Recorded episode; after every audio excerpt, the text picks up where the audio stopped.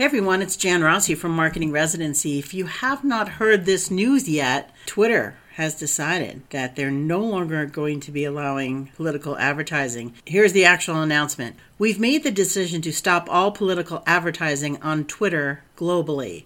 We believe political message reach should be earned, not bought. Why? Here's a few good reasons. A political message earns reach when people decide to follow an account or a retweet. Paying for reach removes that decision, forcing highly optimized and targeted political messages on people. We believe this decision should not be compromised by money. While internet advertising is incredibly powerful and very effective for commercial advertisers, that power brings significant risks to politics where it can be used to influence votes to affect the lives of millions. Internet political ads present entirely new challenges to civic discourse. Machine learning based optimization of messaging and micro targeting, unchecked misleading information, and deep fakes, all at increasing velocity, sophistication, and overwhelming scale. These challenges will affect all internet communication, not just political ads. It's best to focus our efforts on the root problems without the additional burden and complexity taking money brings.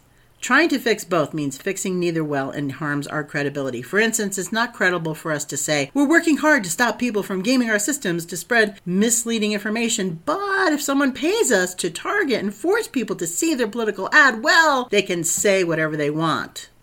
Wink. We considered stopping only candidate ads, but issue ads present a way to circumvent. Additionally, it isn't fair for everyone but candidates to buy ads for issues they want to push, so we're stopping these too. We're well aware we're a small part of a much larger political advertising ecosystem. Some might argue our actions today could favor incumbents. But we have witnessed many social movements reach massive scale without any political advertising. I trust this will only grow. In addition, we work more in addition, we need more forward looking political ad regulation, which is very difficult to do. Ad transparency requirements are progress, but not enough. The internet provides entirely new capabilities, and regulators need to think past the present day to ensure a level playing field. We'll share the final policy on November 15th, including a few exceptions, ads in support of voter registration will still be allowed, for instance. We'll start enforcing our new policy on November 22nd to provide current advertisers a notice period before this change goes into effect. A final note this isn't about free expression, this is about paying for reach.